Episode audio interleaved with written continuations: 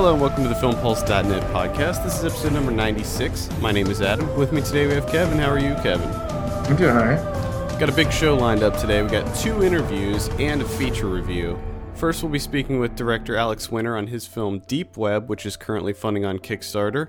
Then we'll be having a conversation with director J.R. Hutto on his film Diamond on Vinyl, which is currently playing on video on demand. Then we'll be going over some of what we've been watching before jumping into a feature review of Out of the Furnace.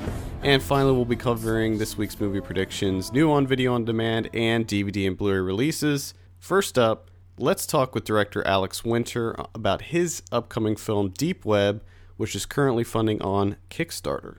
Alex, thanks so much for taking some time to talk with me. I was thinking we could just get started by uh, telling us a little bit about Deep Web. Um, sure. Uh, just about my movie or about the Deep Web in Uh, let's start by talking about the movie, and then I, I do have a couple questions regarding what what kind of stuff the film is going to contain. Gotcha. Okay. Uh, well, the movie is about the Deep Web, and the Deep Web is um, being represented right now publicly in all sorts of ways, very few of which are actually accurate. And the movie that I'm making is about uh, kind of the world that we live in today. It's, it's really the next conversation up from the Napster story, which is really about global community, and the first global community is online. And, uh, you know, the world we're living in today with Bitcoin and the deep web, and Bitcoin is a peer-to-peer currency, which is really an evolution from Napster in many, many ways in terms of its architecture. You know, what we're really looking at is is um, the evolution of the web itself. Um, and in some ways, it's a natural evolution, and in some ways, it's been sort of mutated in all these interesting ways. Uh, from the birth of the web uh, to Napster in you know late uh, 90s, early 2000s, to uh, sort of rise of, of the deep web uh, in scale, which has led to um, you know all kinds of encryption services that have allowed for kind of widespread uses of the deep web from a lot of legitimate reasons to you know things like the black market, which has been getting a lot of press lately, which is just one tiny part of the deep web. So the movie's really encompassing all of that, and it's looking at what the implications of this is on global culture. You know, to have um, a mass community online that's anonymous, and what that really means about where we're going, and you know, privacy and uh, global community and transparency. I mean, there's so many issues at, at, at stake or at play um, revolving around Right. this. So, what drew you into this subject? Because, uh, as you mentioned initially, you started with Downloaded, which was the the story about Napster, and then it does seem kind of like the next step in in this kind of overarching uh, documentary series that you're doing. What what kind of drew you into this initially?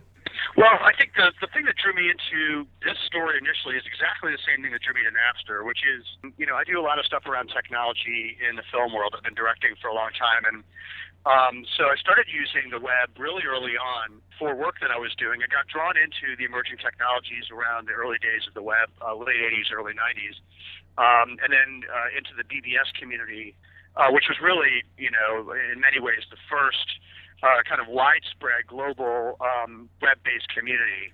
And everything that's in the deep web now was there in the early 90s. The black markets were there, journalists were there, dissidents were there, governments were there. Really, pretty much all the things that we're finding now on a on a wider scale or more that's more in the public eye was there 20 years ago. Um, and I found it very fascinating and was connected to a lot of really interesting people on the web then in like 92, 93 you know, which led me to the Napster story is a direct line, because that became that was the first time in history that someone was able to crack uh, peer-to-peer architecture in a way that allowed 100 million people, just regular people, not like tech-savvy people, to communicate with each other in real time on the web. It had never happened before in Napster. So that drew me to Napster, and then you know to see how the world has changed since Napster.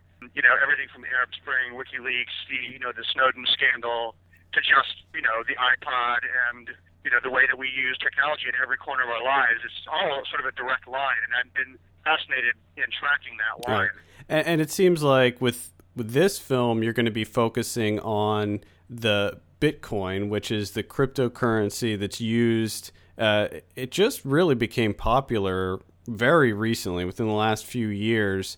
Were you an early adopter of Bitcoin? Were you have you been following this since the beginning? Yeah, I've been following Bitcoin since. I mean, I'd say you know with a degree of of of depth since 2010. I, it first fell on my radar probably in 2009. Um, and I already started working on the Napster story then. I mean, I started working on the Napster story in 2001, but in terms of the, the documentary, I started working on it in 09, 2010. So, um, you know, I was watching where things were going and how things were evolving, um, and sort of like trying to determine what to put into my Napster doc and what to leave out. Um, so it was something I was researching heavily uh, back then. I wasn't an early adopter in the sense that I wasn't using Bitcoin um, I had really no reason to use it. I was very fascinated with it. And it's really only been lately that it's, it's just becoming so prevalent for legitimate uses that there would be a reason for your average Joe to use Bitcoin.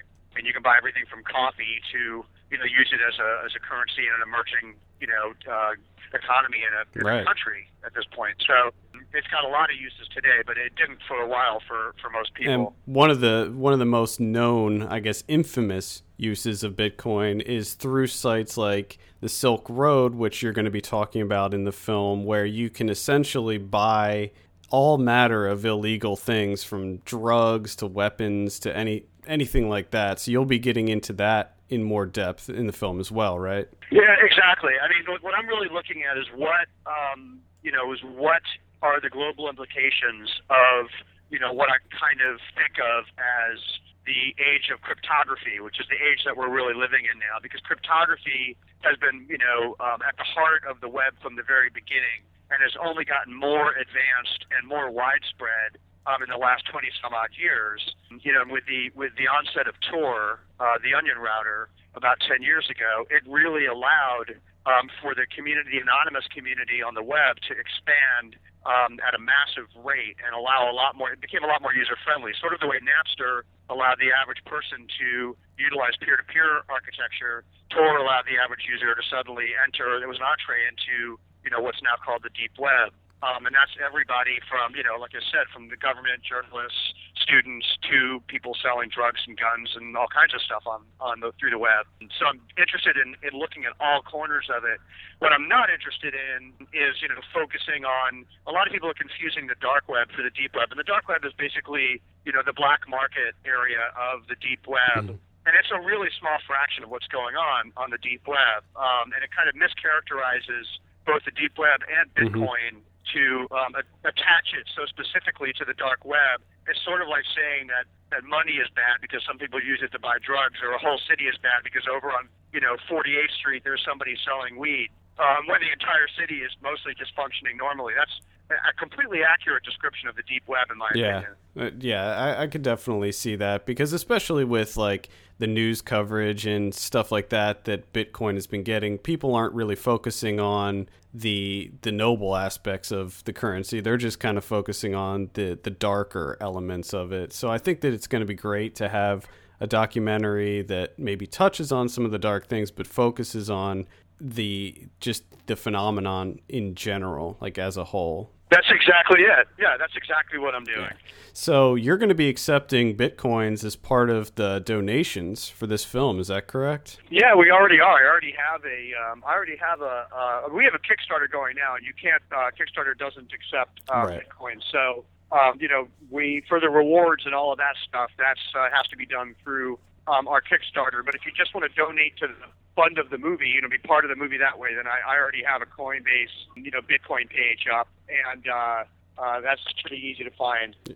I can email it to you if you want. Yeah, I'll definitely be putting the. I'll put like the the wallet ID or whatever it is. I'll put that in the show notes Great. and all that stuff. So I want to get back to the the awesome. Kickstarter project. So you're you're looking to get um, 75 grand for the film. I think it's really great that you're taking a film like this and crowdfunding it. I think that that it just fits perfectly with what you know Kickstarter is all about. And I was wondering if you could maybe highlight some of the different perks that you're going to be offering with with the uh, pledge. Sure. Um, I mean, for me, it was obviously a no-brainer to go to Kickstarter, um, and Kickstarter really serves a lot of functions. I mean, frankly, just like the internet does. I kind of look at, you know, the the web to me is really all about community. That's what makes it interesting and worthwhile. And the, I would say the same for crowdfunding. You know, Kickstarter for me is because obviously seventy five thousand dollars isn't going to make a movie. What what I'm doing is I'm allocating a portion of our budget to um, creating communities so that we have a space in the budget to bring people into the movie to be part of the movie from through the entire process of production, through post, and even into the, distribution life of the film. They become participants in that process, and they buy their way into that, and they become part of helping us fund the project, and they you know run shotgun on it in the deep web uh, movie community. So that's been awesome. Even we've, we've only been up for half of our run as of today, and we've done really well. And I've, I've already met like a ton of really interesting people um, that have become our backers that I'm now, you know, connected to. Some of whom are people I'm actually going to use in the movie, people that are involved in the deep web world or who come from law enforcement that are involved in cybercrime or people who have, you know, been dealing with the insides of Bitcoin. And, you know, I have my experts already, people that we've already started interviewing, but it's really helpful to kind of, you know, reach out to the community and get more information and more inside scoop from people in that world, and it's it's really been great for that so far. Yeah, that's great, and and you do have a slew of uh, great perks for people that are looking to to donate to this. I mean, you have you have like all kinds of stuff. Oh, the, oh the actual rewards. Yeah, sorry, I didn't realize that's what you meant.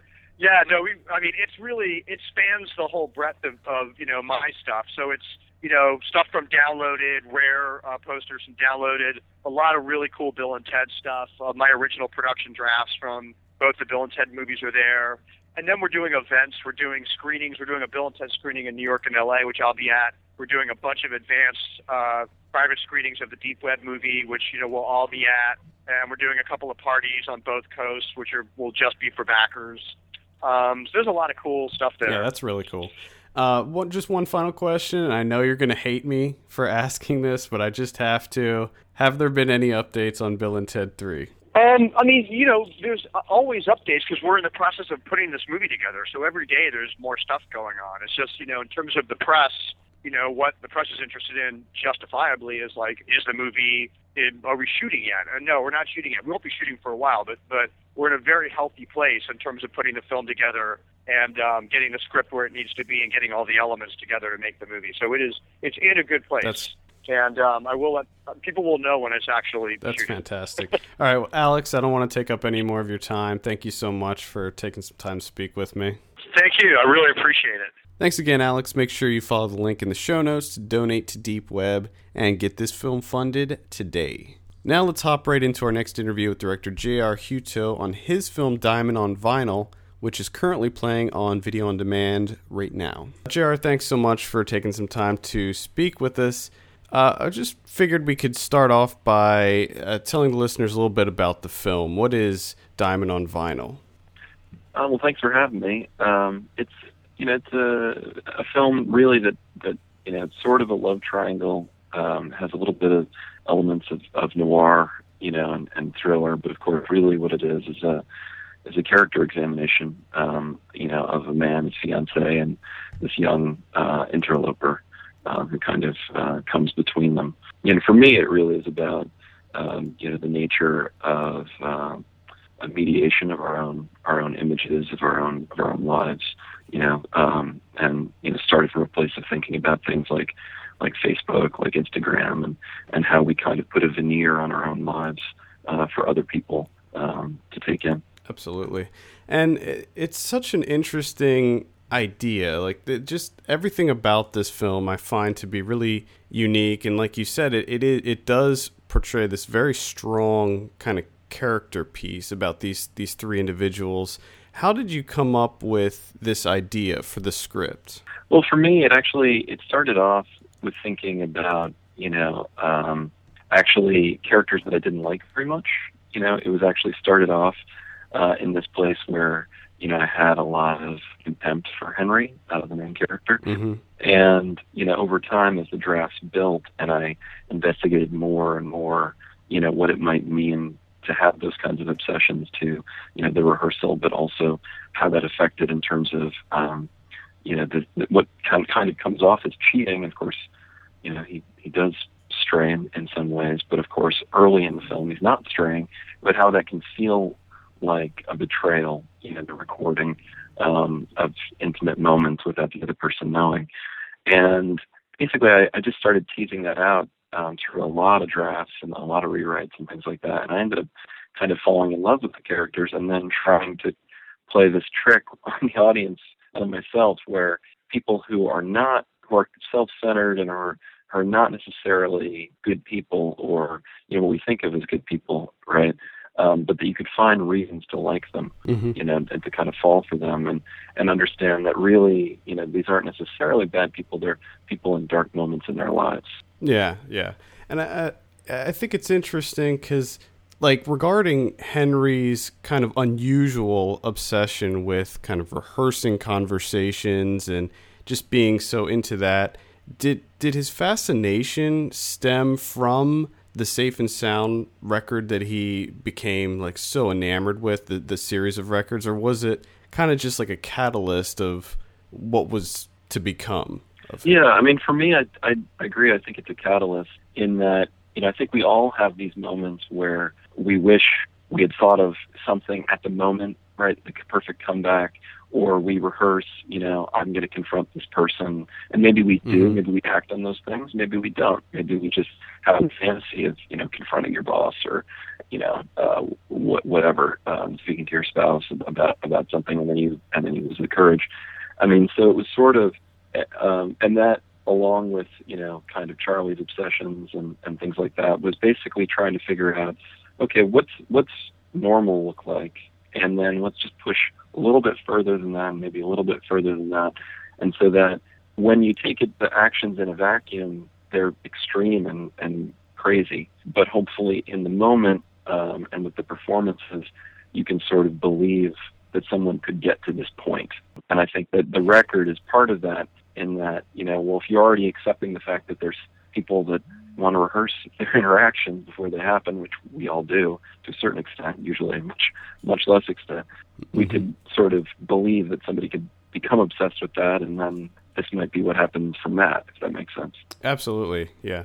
And like like you said, it, it it's a film that's just kind of a little bit beyond normal. And I want to talk a little bit about the tone of the film cuz going into it for me it felt almost like it was a psychological thriller. And I felt like I, I kind of expected things to end in some sort of violent conclusion, but you kept things very subdued and feeling very real. Uh, like, did you intend for the film to have this kind of mounting dread that something terrible was about to happen? Yeah, there were early drafts uh, where Henry, you know, um, you know, kills his fake father figure, and there are other there are other drafts Mm. where more extreme behavior that you know that Charlie has, and and you know, I kind of uh, my writing process is very much, you know, let's try everything and then cut it back to the thing that I really want. Um, that, that, and what I found was that in the end,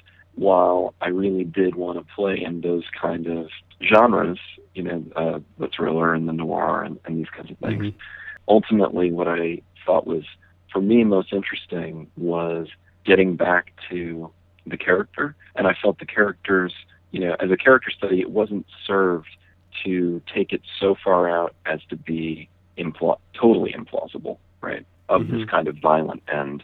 And it also, I think, allowed, you know, I think focusing on the character allowed for growth and change and these kinds of things that, that a traditional conclusion to the genre trope might not have done. I mean, you know, and again, at the end of the day, it's like it started from a place of disliking the characters and then ended in a place, in, you know, in the in the last drafts and certainly in the film proper, that I really like the characters, and um, you know, so for me, it was it was very natural to want to, you know, uh, allow them an opportunity um, for for change and growth and and learning something as opposed to uh, kind of fulfilling their you know genre destinies if that makes sense Yeah, absolutely. And and I mean that that was the big thing. The thing that I liked the most about this film was the journey of all three characters. I mean, they had they were just so fully developed by the end of the film. And I want to talk about Sandra Kinski's character of, mm-hmm. of Charlie because she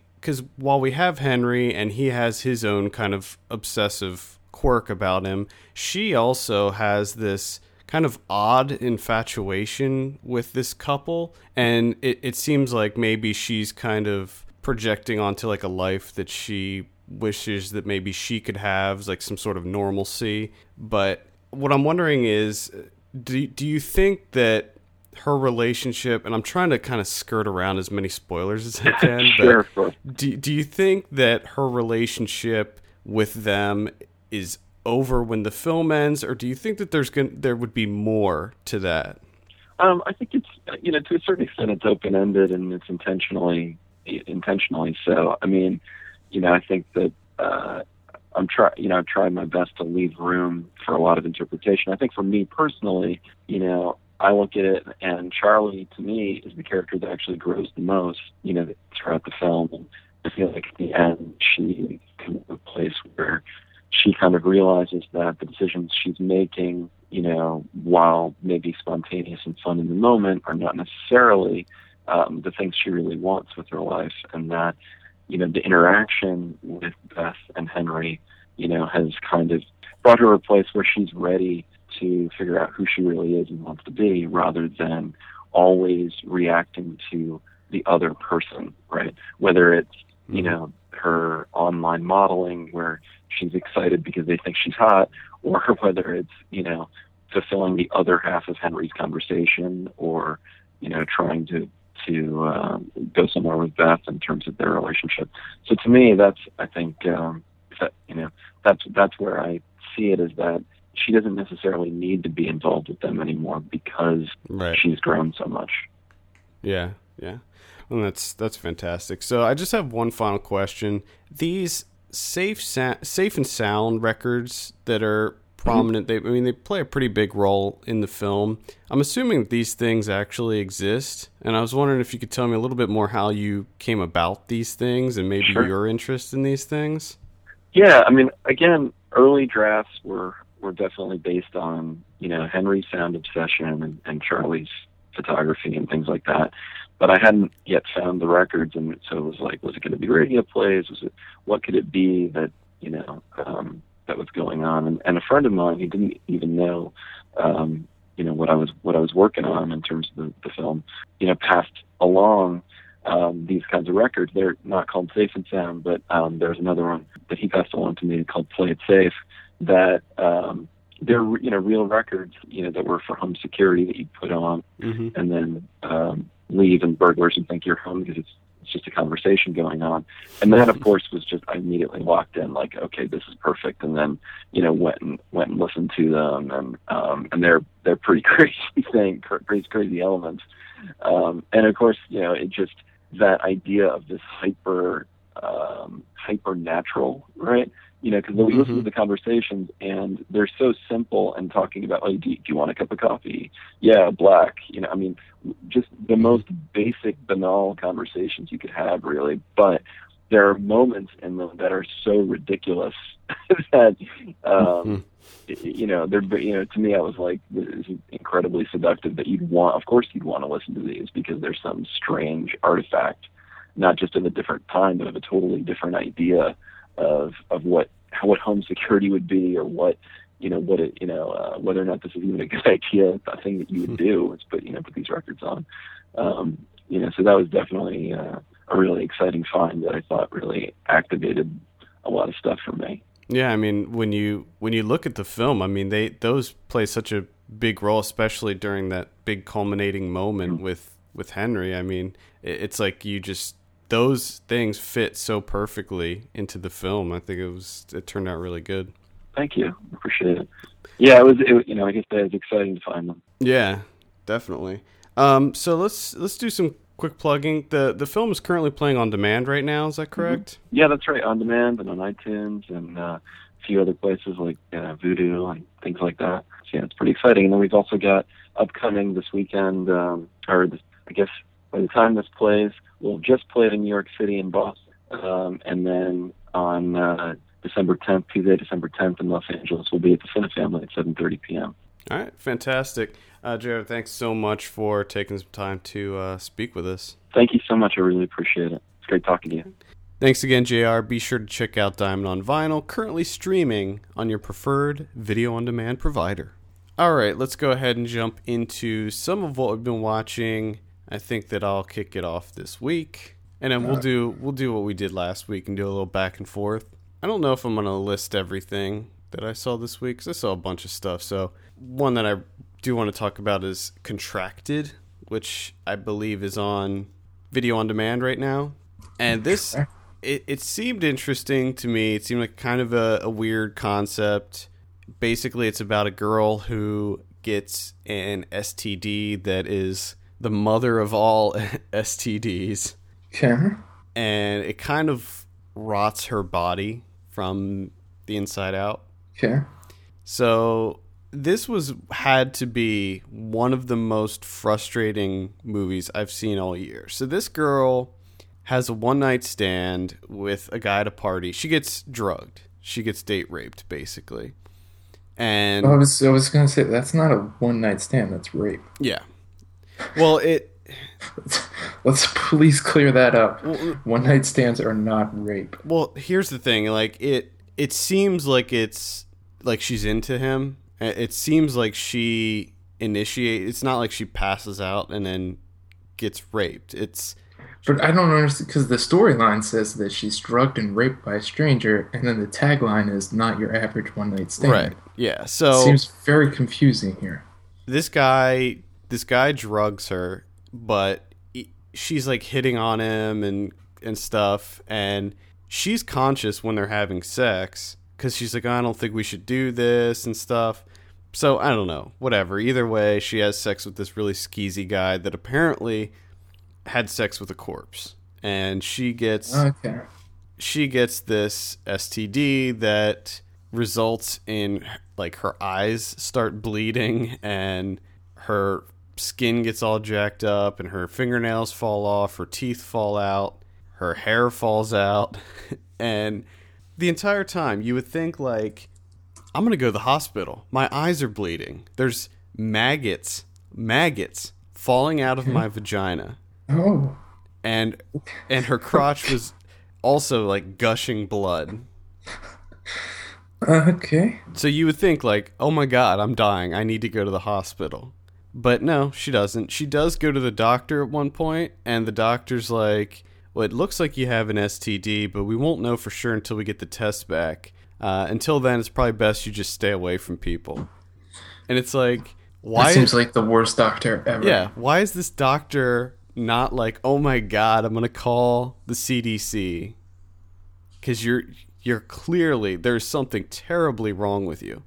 And but the funny thing is even though she's going through all of these horrible horrible things, she's still like going to work. She's like trying to work through it and she's she's going through all this like drama because she got dumped by her girlfriend and she's trying to get back with her girlfriend and it's just it's so ridiculous so ridiculous Sounds just.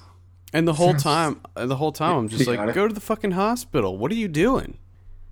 Like why are you doing this? Go to the hospital.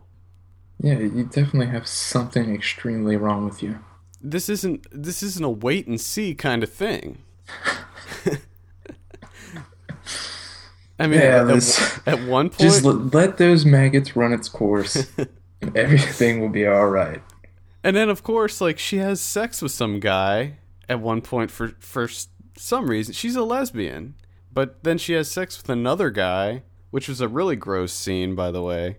And he was still into it. Yeah, for some He was. reason. He still won it. He still went along. yeah, for some reason. Let me. ju- Let me just. Let me swipe these maggots away. Let's And get then- down to business. And then, well, when he saw the maggots, he freaked out. But then, like, it was just How long into it until you see the maggots?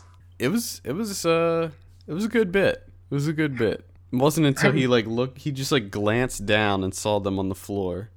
I would imagine if there's maggots that there there's a there's like a rotting smell Yeah, I would. that would think, I keep would you so. far away from this person. I would think This sounds so. like the dumbest movie I've ever It's heard. terrible. Like it looks really good. The visuals look really good, but it was terrible. I think it could have been a really interesting kind of body horror film, but it didn't work. Didn't work at all. What do you It's got? unfortunate. I watched The Kings of Summer. Ooh, Finally got around to watching this bad boy, and started off great. Was really into the humor because it's really random and just a, a ton of throwaway lines, which is my absolute favorite. Plus, uh, Nick Offerman's character is just he says everything that you want to say in life. And I was really into it. And then the montages started. And I know that this was like you one of your favorite films of the year, but like at first, the first montage, I was like, yeah, I like this. This looks great. Okay. You know, I, I get it. You know, you're setting up why they're doing this, why they're building the house and everything. And then, you know, there's like two minutes of dialogue and then another montage. I'm like, okay, well, now they're showing building the house and getting their supplies and stuff. All right, that's great. And then it would cut back to like five minutes of dialogue and then another montage. I'm like, all right, let's calm it down with the montages a little bit here. And it seems like I was constantly interrupted for by a trailer for a film that I was already trying to watch. You see, I, I I like the montages. I wasn't bothered by them at all. I like I liked them quite a bit. Now, I did uh, comment on your review on Letterboxd, and I said that I did rewatch this at home, and I wasn't uh, as impressed by the overall look of the movie as I was when I saw it in the theater. So I think that that definitely I mean, has something to do with it. For for uh, Jordan Vogt-Roberts, what this is his first film, right? First full length. Yeah. First, like oh no, he's This is first Oh, yeah, it feature is. feature Okay, length yeah. film. Yeah, first feature length. I mean, it looks it looks great. I mean, it's highly polished. It has a great look to it. The montages do. I mean, they're captured perfectly. I mean, the the camera work within them are great. But to me, it was just it got a little tiresome after a while because there was just so many of them. It kept going into like that um, music video mode, and then the thing on top of that is the coming of age tale that this apparently contains, which they don't come of age at all. They don't really learn anything. And the character of Joe Toy, I just I couldn't get past this kid. This kid is like the biggest piece of shit I've ever seen. He's just an insolent prick throughout the film. I mean, completely unsympathetic in every way. Yeah. And I do understand what you're saying because you said it, you know, he's a teenage kid, and a lot of times teenagers are assholes and they don't really realize it. I understand that, but some of the stuff that this kid does is far beyond that. Like saying that he's an insolent prick is actually putting it lightly. I mean, this guy is just the biggest piece of shit I've ever seen, or one of.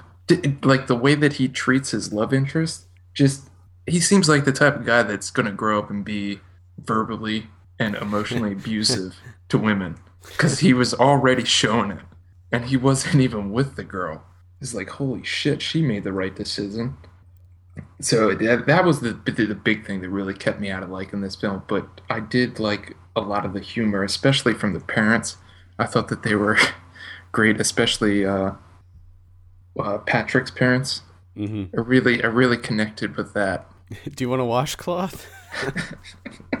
yeah, I'll take a washcloth. No one eats vegetable soup. And just the random, uh, one of my favorite lines of the movie is just goddamn Ohio soccer jazz. like, I can't get past that. I want to know what Ohio soccer jazz is. I don't know. Is it, is it, do you, is it like sort of like chess boxing where you like have a jazz off and then play soccer and then have another round of jazz and then an, another round of soccer? Or do you play jazz while you're playing soccer? I don't. Do you cycle out? I don't understand what Ohio soccer jazz is, but I want to see it very badly. And the character of Biagio, which I mean, he's completely ridiculous, and he's mm. only there for just to be weird. But some of his stuff was I found to be very funny. I thought he was hilarious. Yeah, I did. I did enjoy him, but it's just the main character, Joe Toy. I couldn't get it, and then he goes and puts the mustache on, grows that thing, which is just like that suits you so much because you're an asshole. Hmm. I just I couldn't. That kid really pissed me off in this film. Are you familiar with the boy who cried wolf? I'm sorry, what? The boy who get the fuck off my porch. And his wontons were way too big. I mean, that's just ridiculous. Was it just one wonton? It was one. I think it was. Uh, I, I, And I love the fact that he was like, "Have you ever had one of those days where it feels like someone's pissing in your face all day long?" And the guy's like, "Is that good or bad?" Uh, yeah, I, I really love that movie. It won't it won't make it to my top ten this year, but it's very. I just I just close. wish that they the the Joe Toy character they just cut out some things. Like the fact that he just runs off like a small child and calls the police. yeah that. Like he does that all the time apparently too. It's like, "Oh my god. Well, I mean He's 15? that shows that he has some he just has some problems. He has major issues. Like you don't do that. Normal people don't do that. No, I'm but sorry. clearly he he has some emotional issues, probably stemming from his mother. Well, no, they were saying that even when his mother was around, that he was insane Yeah, I for the most I part. I don't know. And then like they do the like they try and bring it all together, and he learned his lessons by that little fun giving each other the finger. I'm like, ah, everything's okay. It's like, no, it's not. Nothing was resolved. Well, but I think that I think that it's implied that he he learned something. He's gonna I don't be think a, he did. a better man because of this. I didn't get that at all. He was still an asshole at the hospital when she was like, I got you a card. And he was a smug prick then, too. Mm, I think that he was better at that point. I, uh, I respectfully disagree. Agree to disagree. Agree to disagree. Joe Toy's a dick. Okay. Uh, I saw a movie called Béla Kiss Prologue. Uh, God. You know, it, it was my week was it started off extremely rough. It ended it ended good, but it started off really bad. Um, so this is it's a German film with all German actors, but it's all done in English. All the all the dialogues in English. So that right there results in some very strange delivery of dialogue I can imagine. like really bad, just really bad. It, I wish that, and I don't think that the movie would have been much better, but maybe it would have been a little better if you just had the actors speak in German and have it be subtitled. Mm-hmm. Because it's this is terrible. This is a movie that feels so freaking long. I had a really hard time getting through it. Uh, so- Really freaking, and it's only 106 minutes. I know. It's, That's not It good. just feels That's like it just good. took forever. It's because there's like there's really serious pacing problems with it, and so basically it's about it's based on a true story of this serial killer back in the beginning of World War One. These soldiers in Budapest found these barrels that were filled with girls, the the bodies of girls, and they found 23 of them, I think. And so this movie explores that and raises the question of okay, so this guy was never found in real life. He was never found. Like they there have been sightings of him, but the police never found him. And this movie kind of infers that maybe he never died at all, like he's still alive Okay. and he drinks the blood of people to prolong his life. Well, I got here that he was born in 1877, so Yeah. pretty sure he's he's gone. But but no, because he drinks the blood of people. Oh, that's right. I'm forever. sorry. I'm sorry. I forgot that, that you can do that. It's like a va- he's like a vampire, but not really a vampire. Just a person that drinks blood and lives forever Okay. because of it. Mm-hmm. Mm-hmm. So anyway, group of kids go to this hotel after they rob a bank, and turns out that the owners of the hotel are this Kiss family. Béla Kiss is the guy's name, and they know all get killed one by one. And there's this twist involved that's really dumb, and that's pretty much it. The worst thing about this movie is that this is a prologue. So that means that there's going to be more of these, and the ending of the film kind of sets up the next chapter. No. Uh, one thing I will say is that it looked really good Okay. visually. There were these random flashbacks that they would do throughout the movie, which they didn't fit at all, but they were like these like super super stylized slow motion uh, flashbacks of the the whole Béla Kiss mythology, and they looked really good. It looked almost like a Zack Snyder thing. Okay.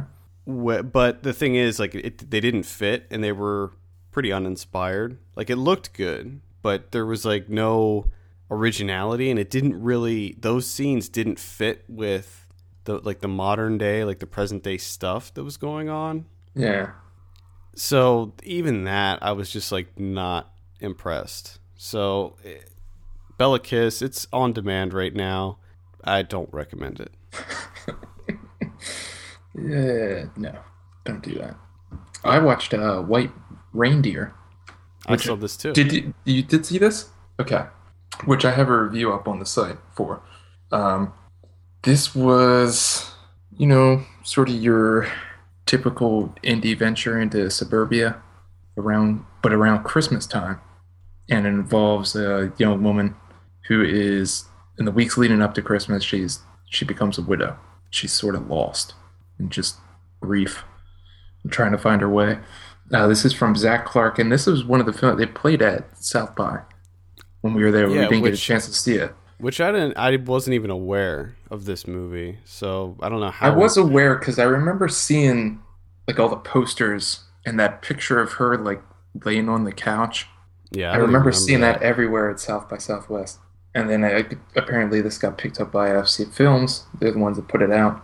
So then naturally I got interested. And I had to say that I was I was slightly surprised with this film. I mean, it's it stays away from all those the trappings of your regular your regular indie films, and especially indie films that are set in suburbia, where they're usually very judgmental and sort of looking down on the characters. And in this film, Zach Clark doesn't do any of that. He just sort of presents them as people, just normal everyday people, just trying to get by. And she makes a series of regrettable decisions, to say the least.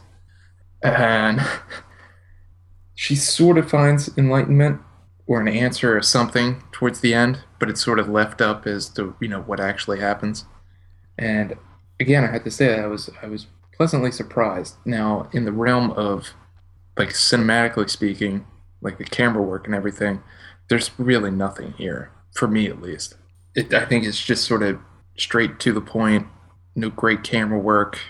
Uh, There's it, it does feature some good editing. well that that's exactly what i was gonna say um The I- editing I when they sort of get when they start snorting lines, the, the the way that they do that, I enjoyed that.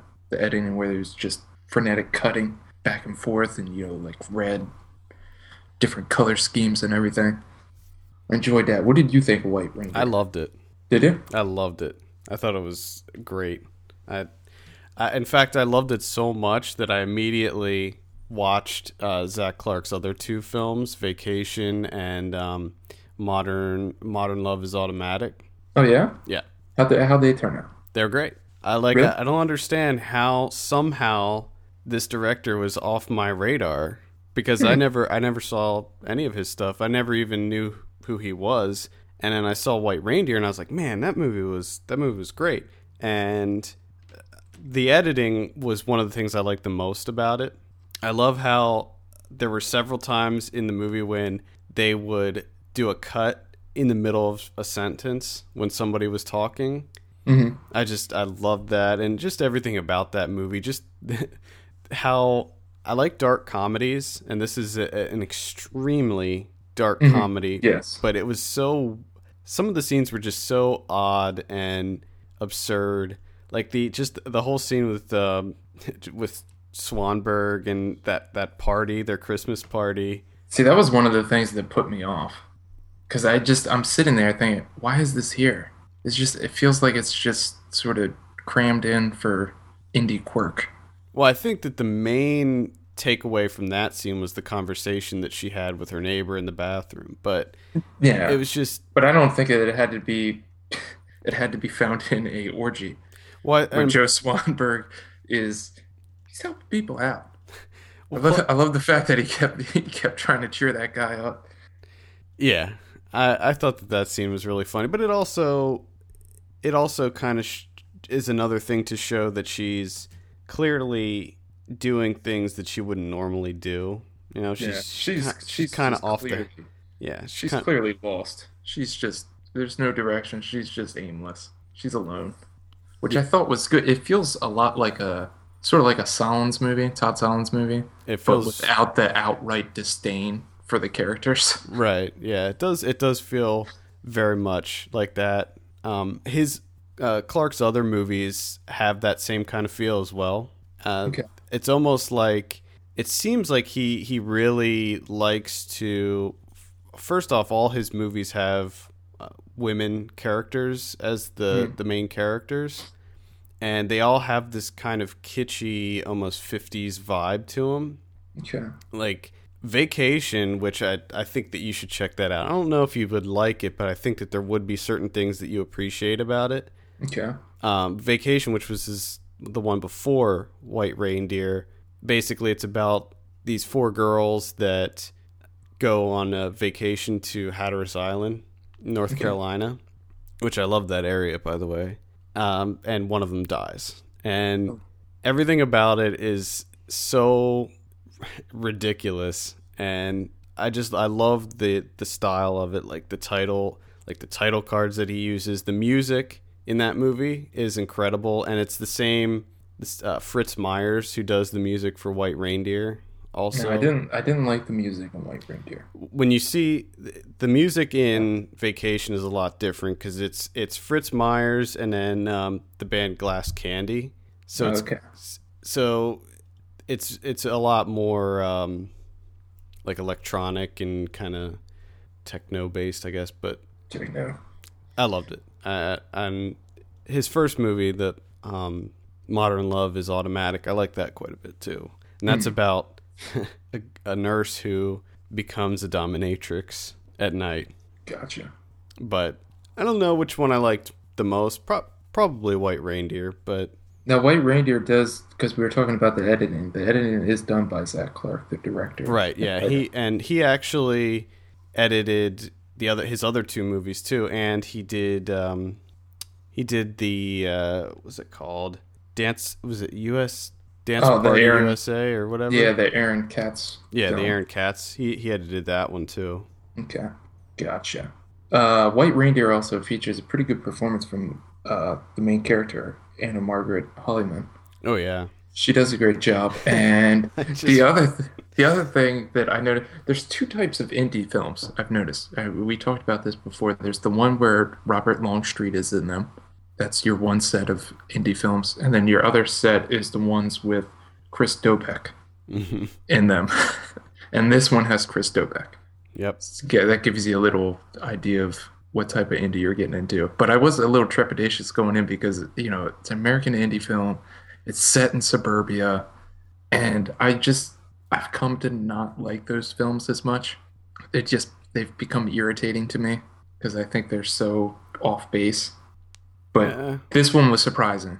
I, di- I didn't think Much that this better. one was off base at all. I I I, I liked the humor in it. I thought that it was a it was a very sharp. There, was there was some, some good comedic bits in there. The only question I do have is, uh, you know, Swanberg and his wife. Why? I mean, why do you install the sex wing right in front of the door? It I just guess- seems odd. I guess that was just the best place for it. That just Uh-huh. seems odd to me. I love the scene, it's a little scene where she goes out on her porch and she's standing beside the the snowman uh, figure that's in her front yard, and she spits on it. it was just like a little a little thing, and I just I thought it was so funny. She, they just show her standing there, and she turns and spits on it and goes back inside. Uh, I thought it was great. I highly recommend it. I, I, it's a light recommend for me. I did enjoy it. I was surprised that I enjoyed it as much as I did. I followed that up then with a classic, which I'm going to be doing a, another Finkel Einhorn article, and probably perhaps the most unnecessary remake of all time, and that is I watched, I rewatched Psycho, the Oh, yeah. Hitchcock classic, because I really don't understand what like happened. I feel like the the Gus Van Sant one was almost like an experiment or something. Yeah, which pisses me off even more. And I'll get into it when I do the, the actual article. But so I had to rewatch the first one. Plus, my I don't think my wife has ever seen it, so she was watching it for the first time. And holy shit, Anthony Perkins is amazing in this film. Yeah, I mean, a lot of people talk about like the shower scene, which really seems like that's all people talk about, and then you know the big reveal at the end and all that. But for some reason, I think a lot of times it gets lost how good Anthony Perkins was in this film. Well, I think uh, Like- one, I think honestly one of the reasons is because that he was in all those other sequels that came out, and I think that that Mm. I think that that, That lessened ruined it. it. It cheapened it somehow. Probably. But I mean, the character that he creates in this film is just unbelievable. He's so. I, I don't. He has so much wit to him. It's, he's funny. He's very cordial. He's you know friendly, and then at the same time, he's completely insane. And it's just the the nuances that he puts into it is just unbelievable, and just like his body language and the facial expressions and the little like nervous twitches that he has and everything and his ridiculous conversations that he has with complete strangers Mhm. that I don't know why anyone would ever stay at that hotel ever. Like, I mean, as soon as you talk to the guy, I would be like, okay, I'm leaving right now. He's going to kill me. Because he's very bizarre. Yeah.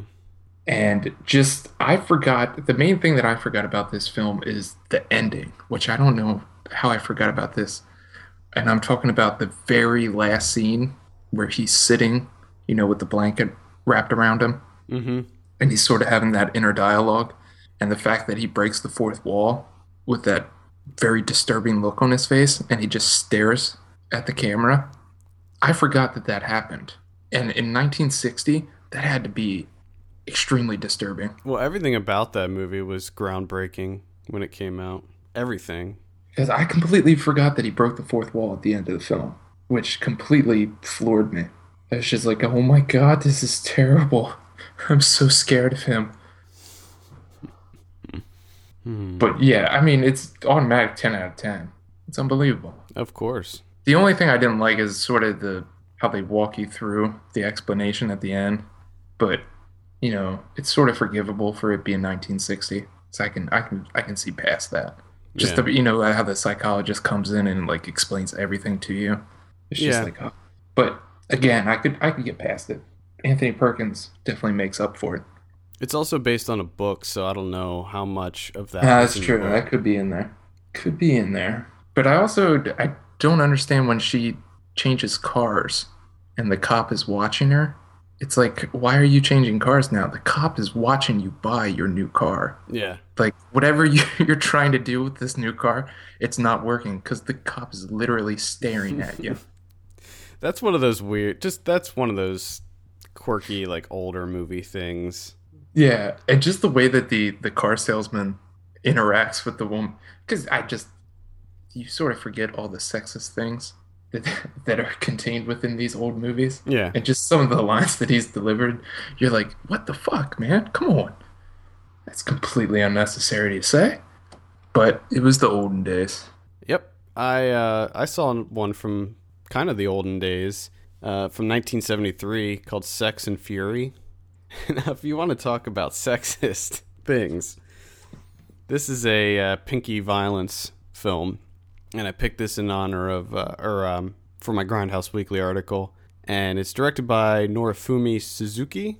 This is kind of uh, I think that this is a pretty influential film. Like when you see Kill Bill Volume One, the the fight scene outside in the snow, hmm it looks almost like it was lifted. Like the the setting, the scenery Yeah, was lifted from this movie. There's a scene in this movie where the main character Ocho fights a whole bunch of dudes, and it starts inside and ends up outside, and it's got that like snowy kind of courtyard area, and it looks Mhm. almost the exact same. The only difference is Ocho is completely naked in this. In fact, she's naked almost.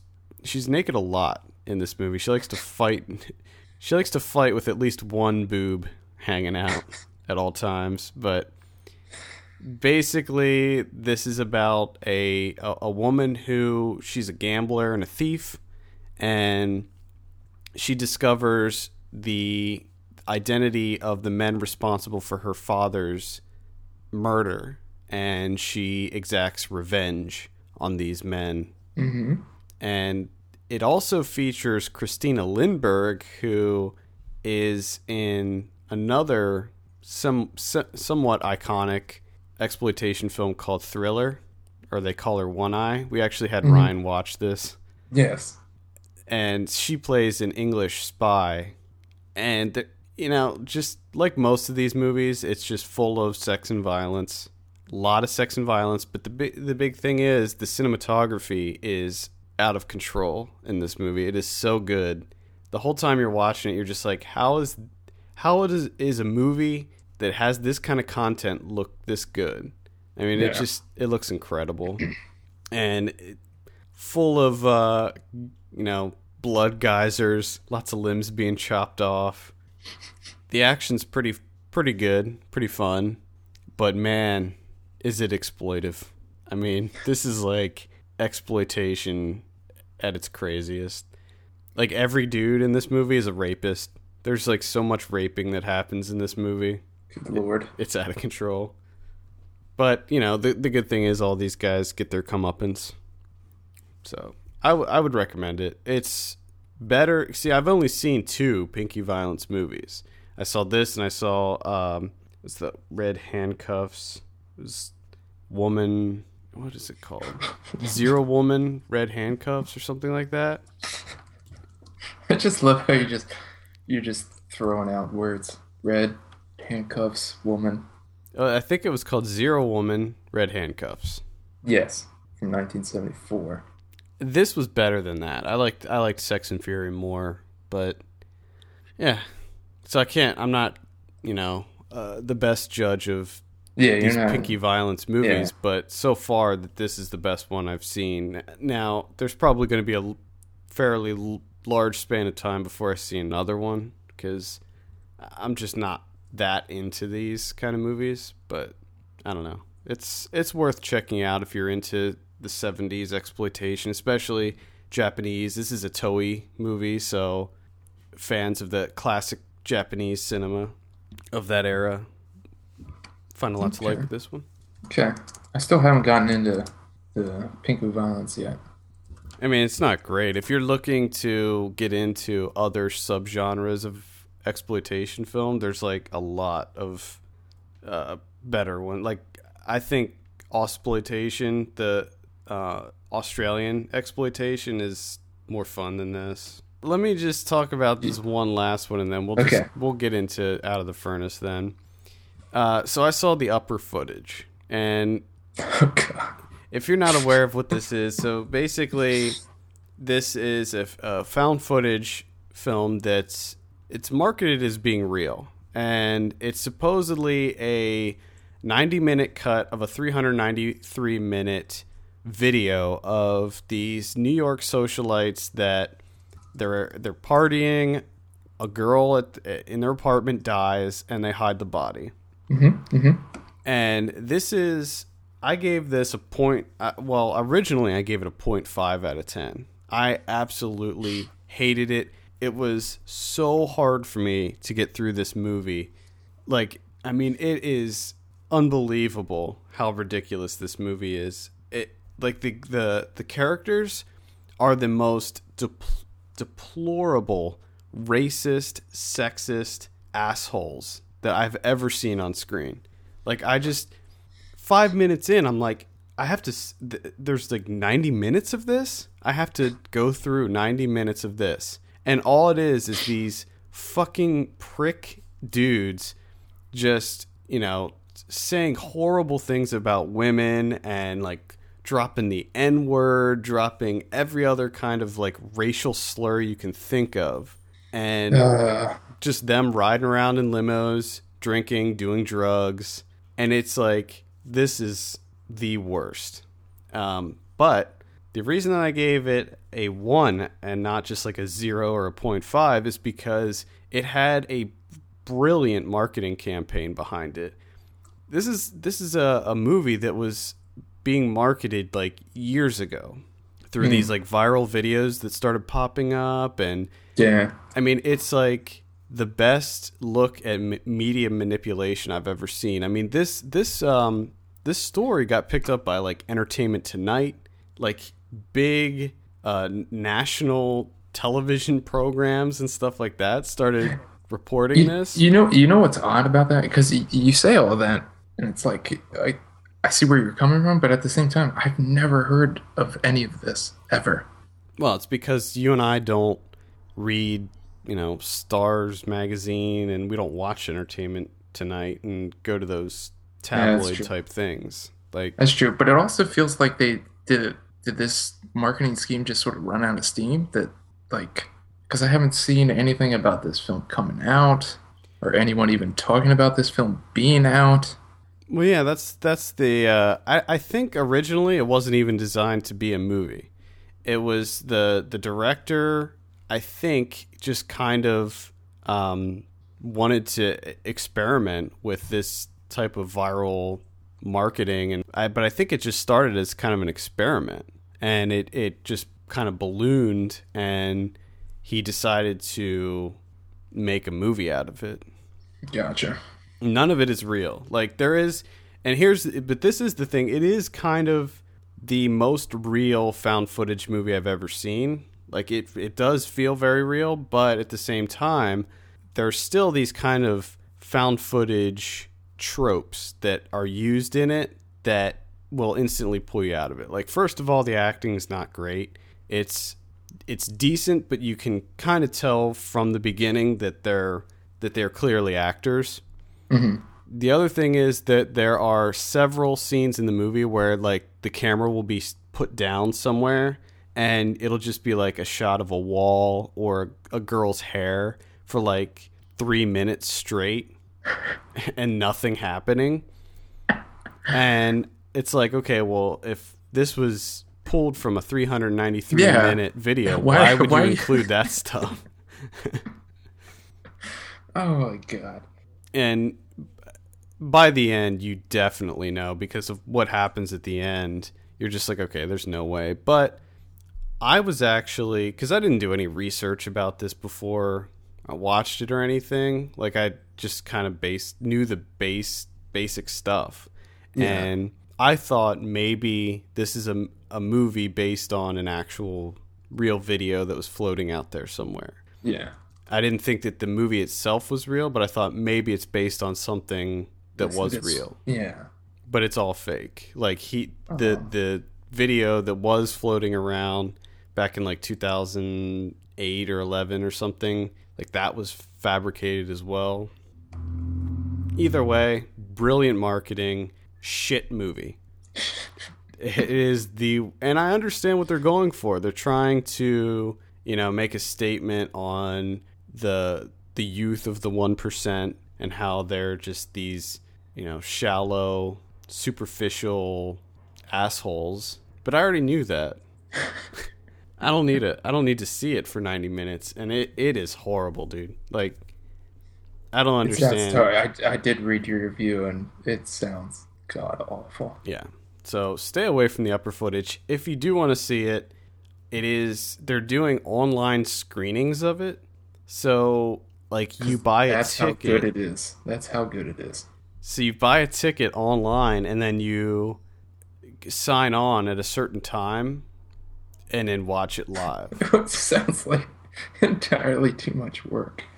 yeah, I don't know. It's, It's oh my god, it's ridiculous. Ridiculous. yeah. So stay away from that. Let's go ahead and jump into our review of Out of the Furnace, shall we? Uh, yeah, let's do it. Okay, this is directed by Scott Cooper. Uh, stars a slew of talented people: Woody Harrelson, Christian Bale, Casey Affleck, Zoe Saldana, Sam Shepard, uh, Willem Dafoe. Am I missing anybody? Forest Whitaker, Forest Whitaker. Sorry. for some reason. Uh, I do have a synopsis here. When Rodney Baze mys- mysteriously disappears and law enforcement fails to follow through, his older brother Russell takes matters into his own hands to find justice. Now, right off the bat, I will say that I have a problem with that synopsis because I don't think that that's what the movie's about, and I think that this movie was incredibly mismarketed.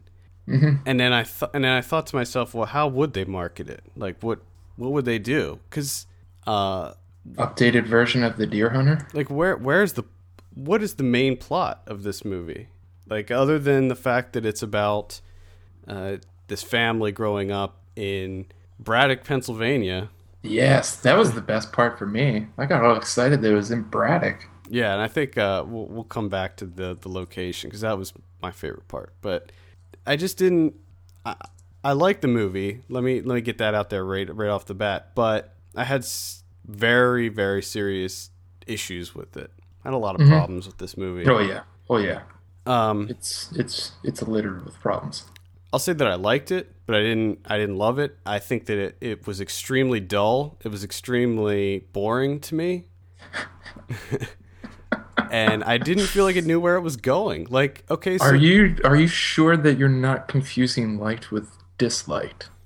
Because you're like I liked it, and then you followed it up with it's boring. It was really dull. yeah, it was. But I, I have good points. I have good points to say. What, what, where were your overall thoughts on Out of the Furnace? Um, for me, honestly, for what it is, I I found it uh, fairly enjoyable. I mean, number one, this is from the guy that did Crazy Heart, so right off the bat, the guy makes Hollywood movies.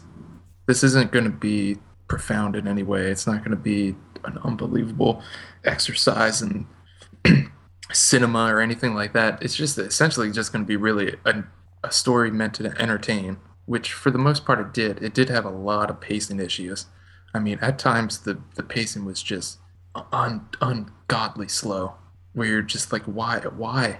And it, you know, there's other things that are sort of wedged in there to to lay on this like a, you know, all this emotion. Like, and I'm a, a perfect case in point. I'm talking about his relationship with Zol or Zoe Saldana and the whole thing with Forest Whitaker.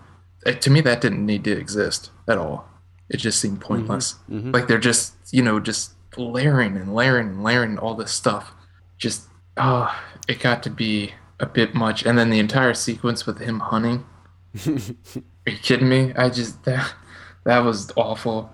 Um, the soundtrack was terrible. Oh my god! Uh, I I actually, um, I have a couple notes here, a couple one-word notes that I like to do, and one of them is Pearl Jam. Yeah, that just seemed unnecessary. It's just there's a huge, huge, um, just vein of heavy-handedness throughout this film. It's just, but again, for me, it's a Hollywood film. I mean, they're known for heavy-handedness. They don't know how to be subtle, so I sort of excuse it a little bit. not not But- me. But at the same time, like I said, I was, I was, you know, it was enjoyable for the most part. Yes, a lot of stuff could have been cut out. So to me, it's just one of those. It's like a meh film. Well, that yeah, the- no, yeah. that, that's exactly how I looked at it. Um.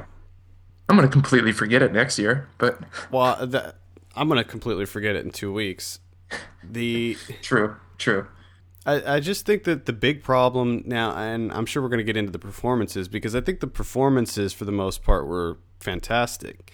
But Yeah, which again, for me, that's how I usually see most of these Hollywood films. It's just an excuse for people to really Yeah. kill it performance-wise. yeah, but but for me, uh, those those incredible performances weren't enough to excuse a story that I, f- I found to be uh, very lacking. Like it was a really simple story, but at the same time, they packed in all these subplots where I was just like, okay, wait wait a minute. All right, so we got the relationship between their father's dying, and then the relationship between the 2 mm-hmm. brothers, and then he goes to jail. He goes Yes. he goes Dude, off I- to Iraq, and then there's the uncle, and then there's Willem Dafoe, and there's these underground fights, and it just Dude, goes he- on and on and yeah. on. he employs like every single cinematic theme or storytelling theme that you could into one film. I mean, to the to the point of just it's overkill. And that's what I'm Really? saying. Like the, I feel like that this was kind of mismarketed in that you you think that it's about a brother trying to find his his you know his brother, and going into this foreign place and ha- going up against Woody Harrelson and trying to find the whereabouts of him, what happened to him. But that's And not then- how the then, like- movie is at all. That's like ten minutes of the movie. Yeah. And the funny thing is, I love it when he actually goes to New Jersey. They're there for like five minutes, and then a cop comes up and says, "Hey, you got to get out of here," and then they just Yeah. leave, and that's it. Yeah, and you say that it's like five minutes, but it does feel like they're there for like forty-five minutes yeah, it's just that nothing happens. I mean, because they, they, in- just take your they he takes his time showing you like everything. Yeah. it's almost like it plays out in real time, and Yeah. you're just like, why? Why are you? Why are they hunting right now? Why is this happening? yeah, that Which is the, the that was the biggest scene for me where I was just like, Why? The the Why? cut the back and forth between hmm And then Christian they show Bale and Christian Sam Shepard. Bale lining up the buck, Right, his crosshairs, Yeah. and then just oh, not gonna do it. Then he runs back to his uncle and he's like, "Did you see anything? Nothing. Didn't see a thing." It's like, oh, jeez, Well, let's kidding me? Yeah, I that was like the big the big problem I had. Just there was so much, and the the beginning of the film, the opening scene of the film, took place at a drive-in, and it was this terrible scene involving Woody Harrelson, and it, I guess basically it was meant to set up his character like mm-hmm. like he's this evil son of a bitch, but. I mean, w- was it necessary to to set up the fact that he's an evil son of a bitch? I mean, I'm pretty yeah, sure you, yeah, you. I'm pretty sure everything else that happens in the film lets the viewer know that he is an evil bastard. But also, I thought it was odd. Did you know what movie that they were playing on the drive? no, I was trying to figure that out. It was Midnight Meat Train, Okay, and right off the bat, I knew that it was Midnight Meat Train. And the whole time, I'm thinking, what is what is the significance of Midnight Meat Train? Because they showed it like prominently, and I was trying to piece it together as to why he chose that movie. Because there's Plus- there's no way that movie was playing on a, on a the- drive-in that's what I want. in New Jersey or thing. Pennsylvania, wherever that. Yeah, that's the first thing that hits me is you would not be able to see that. and I was just trying to figure out like what what the significance of Midnight Meat Train was, and I don't really know. I don't either. Other than that, the fact that like Vinnie Jones in that played a guy who would like kill people on a train and feed it to some creature. Okay, I don't know. I, I see. I really want to get into that now. Yeah, What is what is the correlation between Midnight Meat Train and Out of the Furnace? Yeah. Uh, let's talk about performances. I thought that everybody did a great job. I love Sam Shepard. I just want to throw that out there. He, Yeah, he didn't. He didn't have a whole lot to do in this movie, but I just think he's so great. He's just he's a comforting presence now.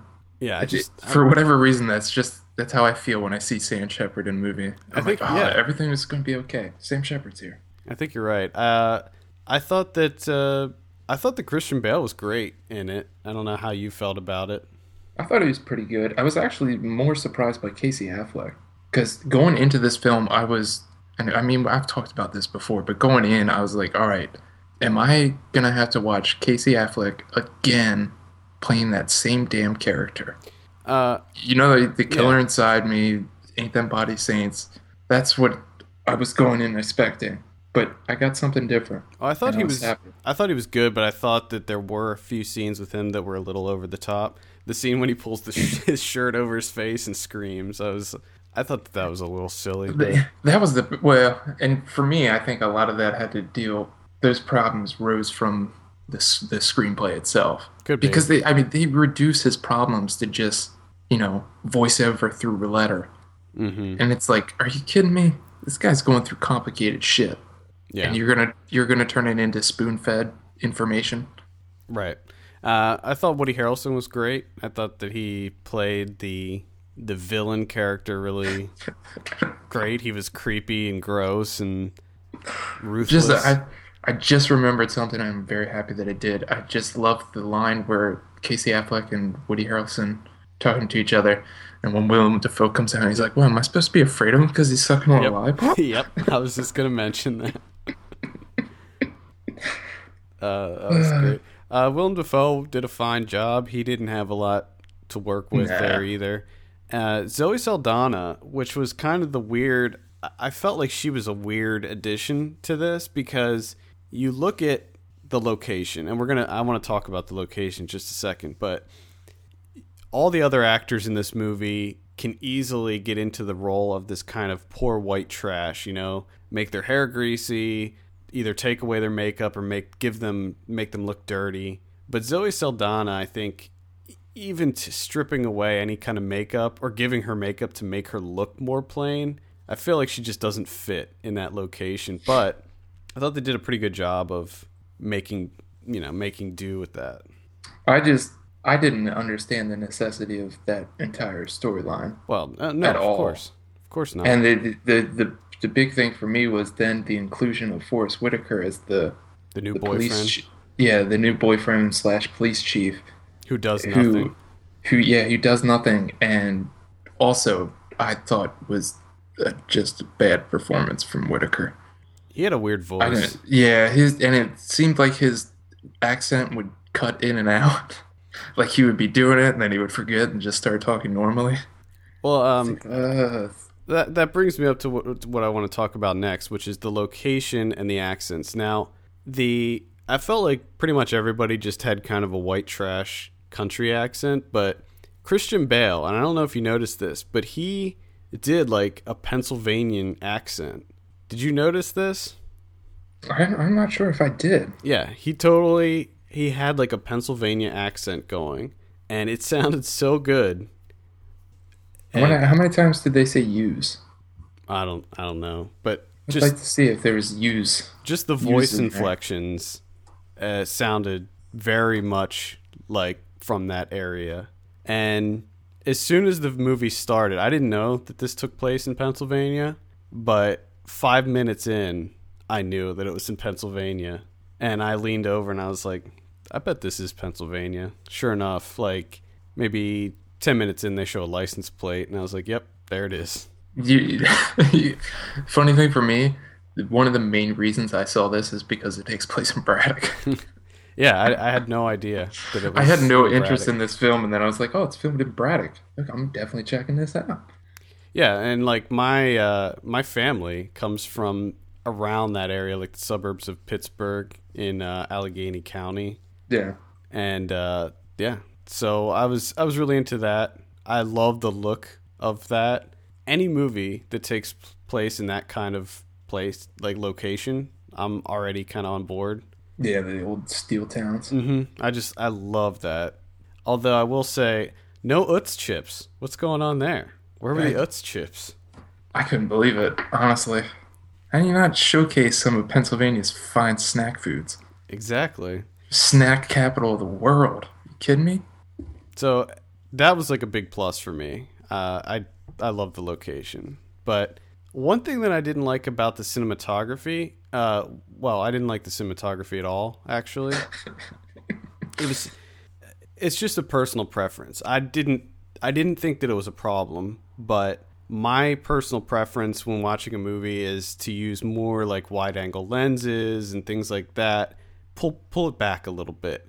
But in this movie, everything was so fucking close and tight and claustrophobic. I just I had a problem with the you know at times it would be you know the gritty handheld, Mm-hmm. and then at other times it would be highly polished Hollywood style, and it was just constantly like a battle between those two Yeah. sort of looks. That I was just like, uh, I I couldn't get into it. I just felt like everything was so tight, like so pulled in on everybody's face, like w- right in there. We're right in there all the time. Right up in it. Yeah. Right up in their shit, dude. And Right again, shit. again, I'll say that it, I didn't find it to be problematic. It was just a personal preference. Yeah, yeah, it's, it's the same for me. Now the the musical choices, on the other hand, That was problematic. That's not. That has so. nothing to do with personal preference. That was a bad choice. that was just awful. And I did another, um, probably the number one thing that I don't understand at all was the very last scene. Yeah, the very. Yeah, I don't. I don't very. I did last not. scene. I did. I was like, what? Like the, it didn't make sense to me. Like, what was that even for? I I'm at a complete loss as to what happened. Yeah, There. I, I don't understand. I, I just feel like that this movie is so bloated with stuff that they, they just it could have used some trimming. I mean, Oh yeah, if it's a movie about these two brothers and their relationship, then make it about those two brothers and their relationship.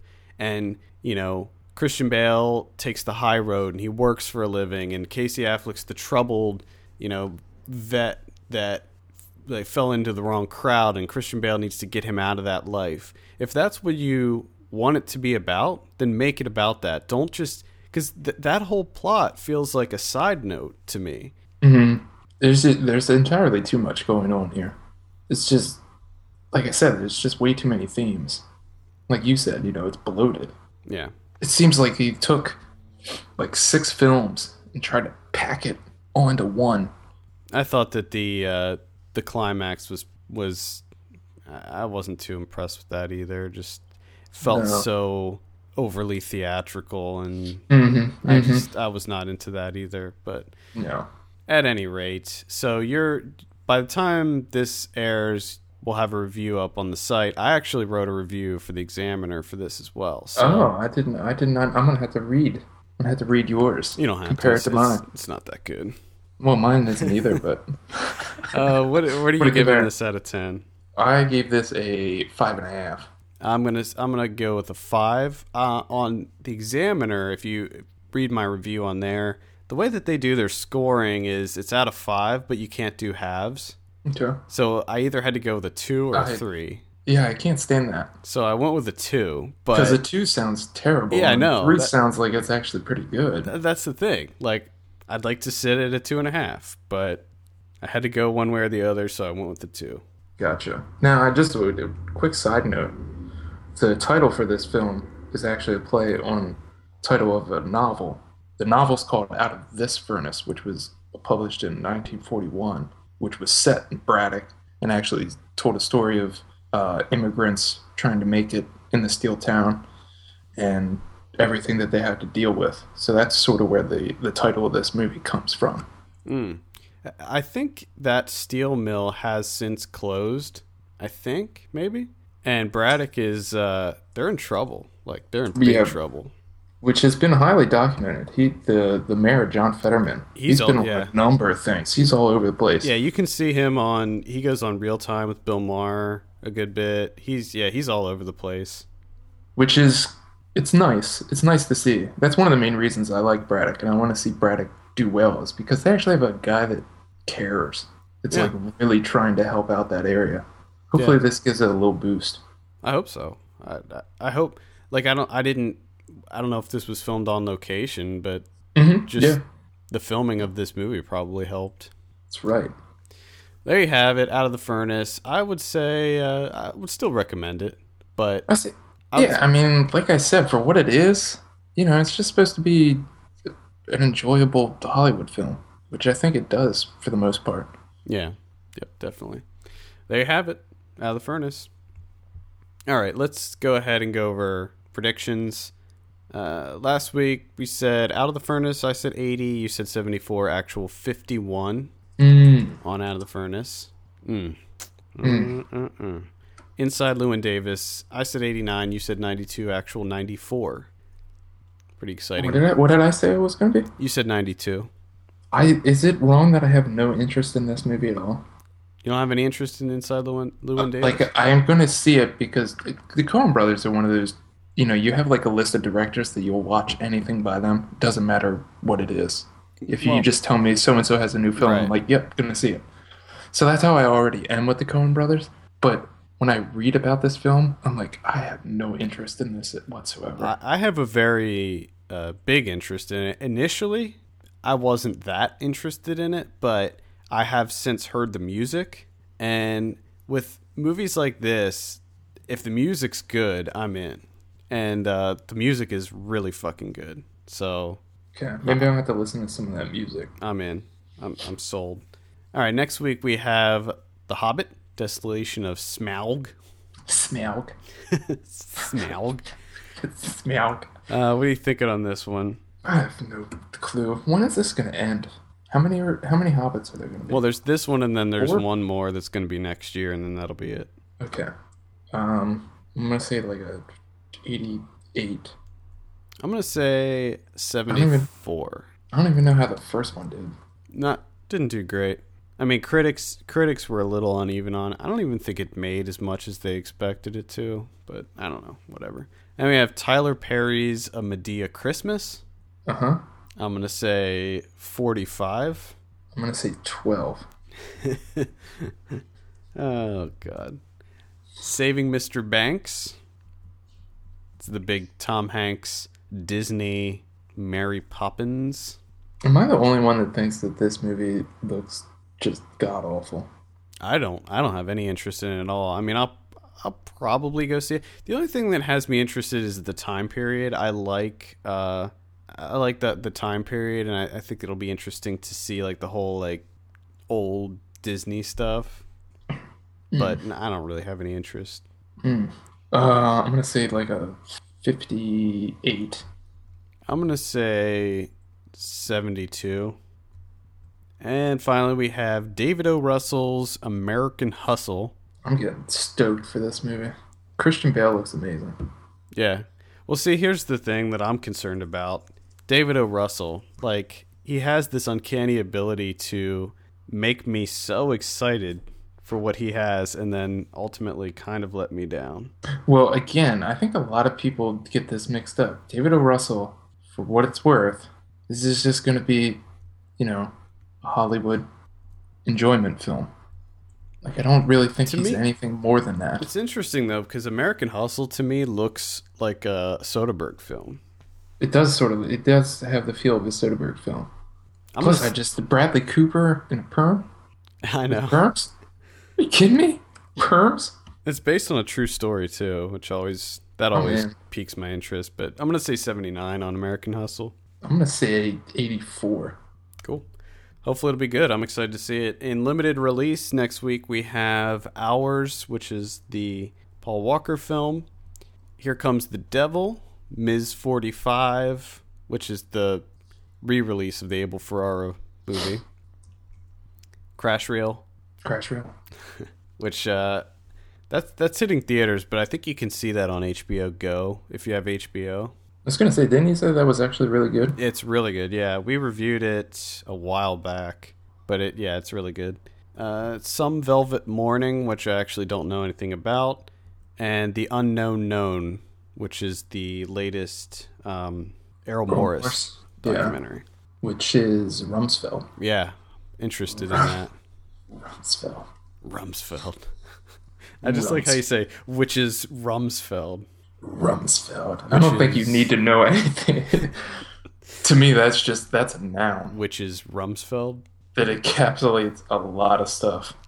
Uh, next week So- on on video on demand, we have "Here Comes the Devil," "Hours," "Banshee Chapter," Mm-hmm. which I, I think it's a horror movie by the sounds of it, and "Some Velvet Morning," which again I know nothing about.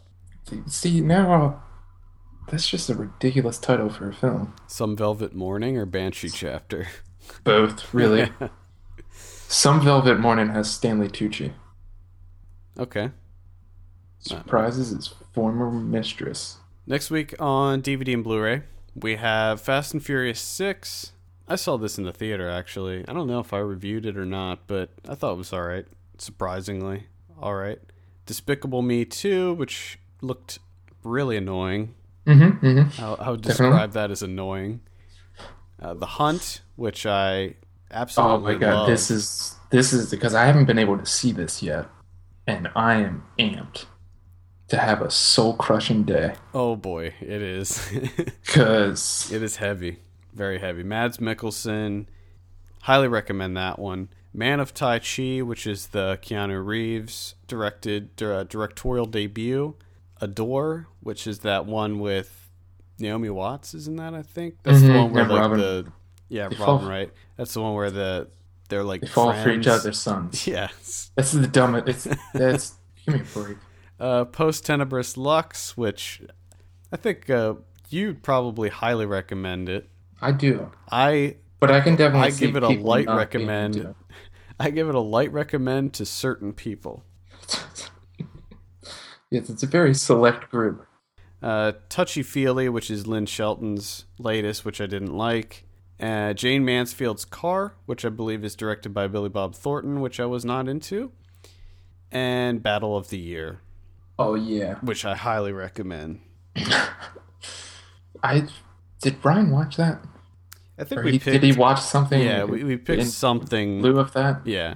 Okay, so I also got on here. The Berberian Sound Studio comes out. Oh, I didn't see that. which seems like that's been that's like the new um all the boys Yeah, love th- Mandy. Well, yeah. like it just never goes away. Yeah, that was one that had a really weird release. Like it it hit the festivals and then it came out in other countries and I don't know what happened with that. Uh, there's also Ben Wheatley's Sightseers that's coming out, which I Recommend highly that. recommend. And oh, another one that I want to see and have been wanting to see for a long time, which is Museum Hours, which I finally get to do I've been trying to see that thing for like the last year and a half, which has been getting a lot of good good reviews. Yeah, looks uh looks boring. Mm-hmm. Right up my alley. It's art museums. I'm in. Uh, there's two criterions. One is the Maysles Brothers documentary Grey Gardens about the reclusive cousins of Jackie Onassis, which I have not seen this yet. It's supposed to be, you know, one of the best documentaries ever. Still haven't seen it. Maybe that will change. Doubt it. and then there's a box set of Martin Scorsese's World Cinema Project, which we sort of talked about his work a number of times before, where he, you know, goes around and um, finds films from around the world and sort of, uh, you know, restores them and tries to bring attention to them. So through with in collaboration with Criterion, they're doing a box set of, I think it is six films from all over the world. Hmm. So you have um, films from Senegal, Mexico, India, Bangladesh, Morocco, and South Korea. Sort of handpicked by Martin Scorsese. Very And cool. I'm actually I'm in- interested in a number of these. One of them, the the Korean movie, is actually the original. If you remember the movie The Housemaid, yeah. this Yeah. is the original from 1960. Oh, cool. Which all of them actually are on Hulu Plus. If you have that right now, you can watch them. There you go. Check it out on Hulu Plus. All right. Well, I think that that'll wrap it up. Yeah. all the latest film news and reviews, visit us at filmpulse.net. Send us an email at feedback at filmpulse.net. Follow us on Twitter at filmpulse.net. Be sure to rate us on iTunes. We appreciate that very much. For filmpulse.net, my name is Adam. And I'm Kevin. And we will see you on Thursday for Ryan Watches a Movie.